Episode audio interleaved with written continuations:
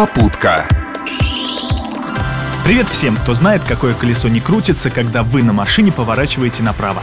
Если не догадались, на раздумье у вас есть три ближайших минуты, за которые я расскажу вам о самом интересном из мира автомобиля.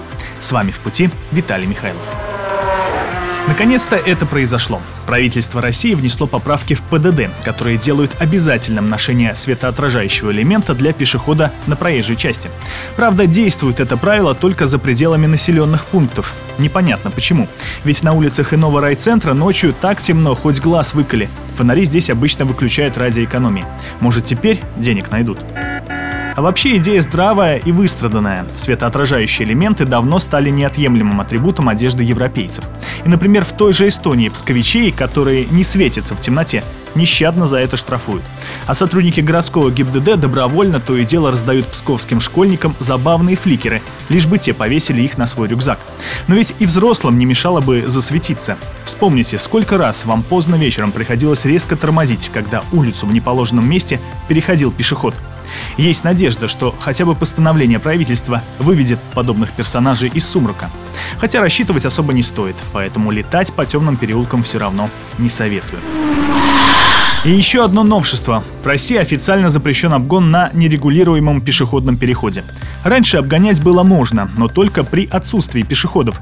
На этом правиле госавтоинспекторы то и дело ловили забывчивых автоновичков. Теперь же, похоже, им придется придумывать что-то еще.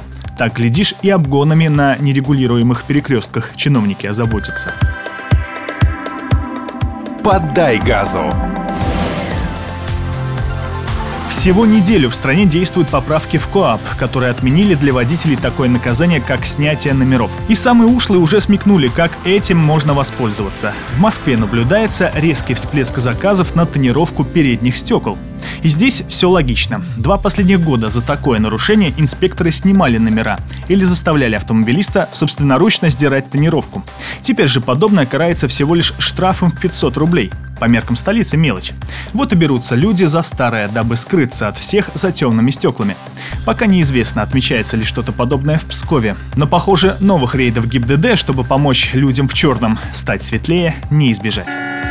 Тем временем власти Пскова озаботились такой вещью, как парковки, и обязали застройщиков при проектировании многоквартирного дома предусматривать для него подземный паркинг. Про наземный, видимо, и говорить не приходится, зная плотность застройки в новых микрорайонах. Ну а пока до этого у строителей дойдут руки, горожанам светит появление пяти платных парковок на Рижском проспекте и улице Юбилейной. Причем за их счет город всерьез намерен пополнить свою казну. Задумка неплохая, лишь бы не случилось так же, как на четырех углах, когда большая платная парковка пустовала до тех пор, пока не закрылась и не превратилась в сельскохозяйственный рынок.